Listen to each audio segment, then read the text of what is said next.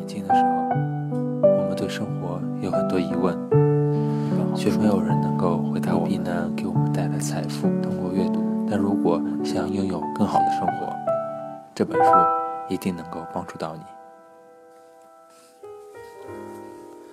从二零一四年一月开始，我正式有规律的去健身房，每周四次。健身房是一个非常诡异的空间，来到这里的人。都决定和自己的本能决斗，所以发生在这里的事都很有趣。这所健身房的会员有几千人，能坚持每周来的人不过也就二十多个。这里的人群大概分成两个阶级，一部分是二十出头的年轻人，而另一部分是退休的老人。中年人非常的少，或许他们真的已经被生活压垮了，有太多的工作、社交和家庭琐事，让他们无暇顾及自己的身体。更何况，更多的人根本想都没有想要来这里，他们更愿意去喝酒或者打牌。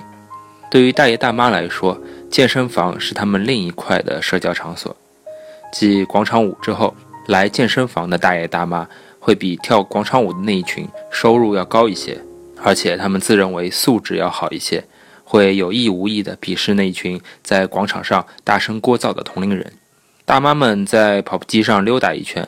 然后攀比着自家的孩子，用着看似责怪，其实是炫耀的语气，说着自己那些处在国外的儿女们；而大爷们则一边无休止的伸腰，一边咒骂着小日本，悼念着美国对中国的阴谋。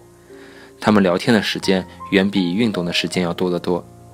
或许来这里也只不过是为了抵抗寂寞。而对于那些年轻人来说，有的人是来健身的。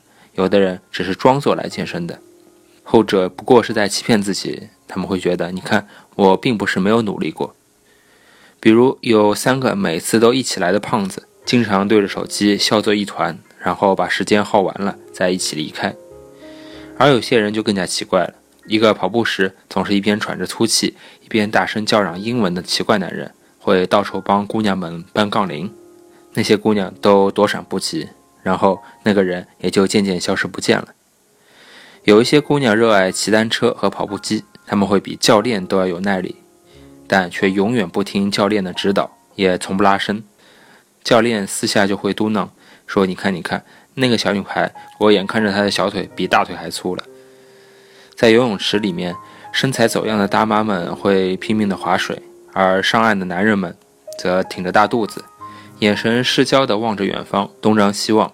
在健美操房，永远都热情洋溢的教练会带着一群肢体毫无协调性的家庭妇女在那边扭动腰肢，而单车室里整天播放着电影版的流行音乐。我在这里看到，有人一天天就瘦下去了，有的人挥汗如雨，却用错误的动作做着无用功；有些人永远坐在器械上低头玩手机，而有的人来了一两次就不曾出现了。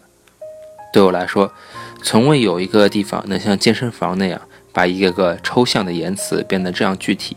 比如，坚持和放弃就不再是宏观的概念，它意味着你是否多做了一组推卧；又比如，自制和放逐也不再是空洞的词藻，它只是在质问你是否可以戒掉可乐和炸鸡。能在健身房里坚持下来的人，全都是全世界最孤独的灵魂，他们付出的一切，没有人能分担。他们获得的快慰也没有人能分享，但是这些孤独的灵魂教会我很多事情。我愿意成为健身房中飘荡的孤独的灵魂之一。那么，这座由铁器和汗水填满的房间里面，到底教会了我什么呢？首先是坚持。某种程度上来说，健身是反人类的，因为肌肉的生长是要先把它本身撕裂，然后让肌肉纤维重组的过程。而当你消耗热量的时候，你的身体会自动的告诉你快放弃吧，因为我们的文明史过于短暂了，荒蛮史非常的漫长。我们的头脑进化到相当于文明的程度，但身体仍然保留着原始时期的习惯，比如我们会热爱高热量、高脂肪的食物，吃了那些，大脑就会产生快感，那是为了让我们尽量储存能量，以度过漫长寒冷的冬天。但实际上，我们今天的生活已经不需要通过自己捕猎和收割去维系了，食物无比的充裕，所以日常所摄取的热量基本上都是过量的。但大脑的反馈机制并没有被改变，而健身几乎就是在和你内置的本能进行搏斗。坚持是理性的选择，放弃是本能的选择。你必须把健身规划为生活中必不可少的一部分，甚至是优先考虑的一部分，才能做到每天工作之后仍然去健身房。这足以让你明白坚持的含义，哪怕你有一点点动摇，都会马上崩溃。人是一种很奇怪的动物，你只要跨过一道坎，你就会发现刚才横在心里的那道障碍根本就不是障碍。有多少次身体都会无比疲倦，但是我仍然出门下楼奔向健身房。当你热完身之后，你就会发现你其实根本就没有那么累，一切都很好，足以应付你接下来要做的事情。刚才不过是懒癌爆发了而已，几次之后，你就会明白，身体给你的信号只不过都是被你的懒惰无端的放大了而已。坚持才是你唯一的出口。我们第二个学到的，那就是节制。你吃一口所带来的是你跑一小时都减不掉的脂肪，除非你有代谢类的疾病，不然你的肥胖、走形都是你自己吃出来的，肯定没有其他原因。而且摄入的时候毫不经意，而在健身房里，通通就像报复一样告诉了你。没有对着健身房的镜子里痛哭的人，都不能谈论人生；没有跑过步和健身经历的人，也永远不会知道减掉一层脂肪和增加一点点肌肉是多么艰难的事情。你设想一个艰难的程度，它就会超过那个极值。所以，健身房是能让你懂得节制的最好的地方。这里可以让你明白，所有的快乐都是有代价的。每次健身完毕，路过一个个贩卖冷饮的摊子，我都会有点挣扎。那些冰冷而甜蜜的饮料是大脑回路里面最好的奖赏，但只要喝了一口，你刚才那两小时就都白费了。那种挣扎的次数多了，你就会尝到节制的美好。当你走出健身房，在一个个摊子面前看着那些喝啤酒撸串的人，他们大都都肥瘦不堪，歪歪斜斜。很多中年男人热爱把背心撩到胸口，露出巨大的肚皮，用肥胖的手指炫耀性的拍打。那些意味着心脏病、高血压和阳痿的大肚子，不知道为什么那些人还要露出来炫耀。当你路过他们，你会有一种俯瞰众生的感觉，而那种美妙的错觉能够对抗很多东西。刚才经历的一切痛苦，在这一刻，你都会觉得非常值得。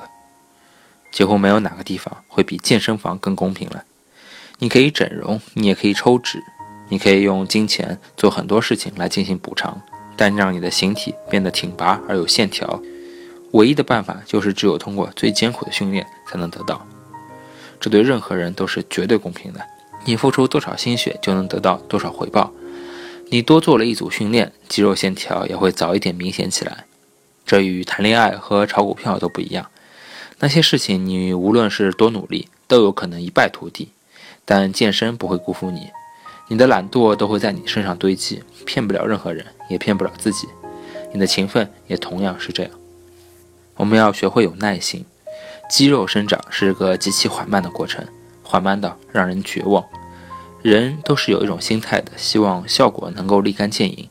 速效是一种令人舒服的正向反馈，但健身却偏偏是一个考验耐心的东西。在很长一段时间内，你几乎看不到任何变化，这种结局令人沮丧。绝大多数人都是这个时候就放弃了，因为他们觉得自己付出了那么多，肌肉却从来没有感动过。但是如果你不求速效，只重过程的做下去，结果就会非常美妙。总有一天，你会突然看到你从未见过的肌肉棱角和线条在你身体的某个部位闪现，那是一种无法言喻的体验。减脂和增肌的过程几乎慢到像种子发芽。如果你天天盯着一粒种子看，想它什么时候会开花，你就会无比失落。但如果你按照既定程序去做，总有一天你就一定会看到花朵。问题是，大多数人都是每天盯着种子，然后几天后就放弃了浇水施肥。我们也必须学会谦卑。健身房里的人有个特点，那就是凡是真正练得好的，都非常的低调，不言不语，认真训练，然后就离开了。但凡是那些不怎么样的，就一直咋咋呼呼，满屋子的给人做指导，一会儿讲理论，一会儿就动作，然后脱了衣服一看，一身的小赘肉，颤颤悠悠的，也不知道哪来的自信。有一个运动品牌的健身服上印了一句话：“I'm not here to talk。”翻译过来就是“我不是在这瞎逼逼的”。这件事情告诉我们，做永远比说要重要的多。尊重那些多做少说的人，因为他们足够强大，他们不需要语言对世界进行解释，而是只要保持着行动的热情就行了。你永远会比你想象的更加坚强一些。在慢跑的时候，你的身体感受到的疲惫的峰值，如果你设定慢跑三十分钟，那么前十分钟就是最难熬的。但是跑了二十分钟之后，你就不想停下来了，那种舒适感是很奇妙的。所以你要做的就是挺过那疲惫的十分钟，然后你就会进入一个明亮的世界。但绝大多数人都输在了那十分钟以内，他们把身体发出来的各种微弱的信号混杂着懒惰，变成了自暴自弃的借口。